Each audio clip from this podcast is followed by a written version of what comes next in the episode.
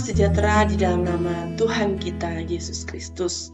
Kembali hari ini kita akan belajar bersama-sama dari kitab 1 Korintus pasal 1 ayat 10 sampai 17 dengan judul renungan kali ini adalah sehati sepikir bekerja sama. Mudah diucapkan kata-kata ini, tetapi sungguh sulit untuk dilakukan. Demikian juga komentar seorang ketika mendengar ungkapan sehati sepikir bekerja sama untuk bisa hidup.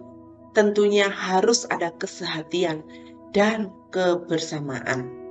Namun tidak jarang kita mendengar dan mendapati banyaknya kesulitan yang dihadapi oleh sekelompok orang atau golongan, baik yang ada di dalam keluarga, gereja, di dalam lingkungan sosial mana pun, kita ini susah untuk bekerja sama dengan berbagai macam alasan yang mereka kemukakan. Masing-masing orang biasanya merasa bahwa dirinya itu lebih baik, lebih benar, lebih pandai, dan lebih mampu untuk menyelesaikan segala sesuatunya dibanding dengan orang lain. Demikian pula lah yang terjadi dengan jemaat yang ada di Korintus pada saat itu. Ada sekelompok orang yang merasa bahwa dirinya itu lebih baik daripada orang lain.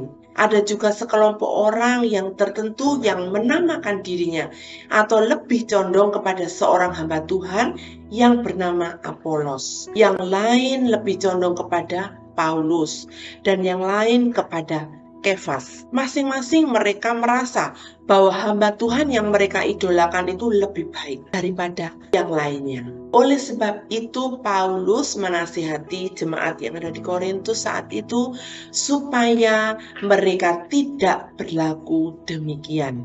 Mari kita belajar kepada kehidupan Kristus ikutilah teladan Kristus selama mereka merasa bahwa yang satu lebih daripada yang lain, maka Paulus pun berkata, mereka tidak akan pernah bisa untuk hidup sehati, sepikir menyelesaikan setiap permasalahan yang ada di dalam gereja. Bapak Ibu yang terkasih di dalam Tuhan, kita semua memang memiliki perbedaan, tetapi bukan berarti berbeda kita tidak bisa hidup bersama. Bukan berarti kita tidak bisa dapat hidup untuk seia sekata dan bekerja sama dengan orang lain.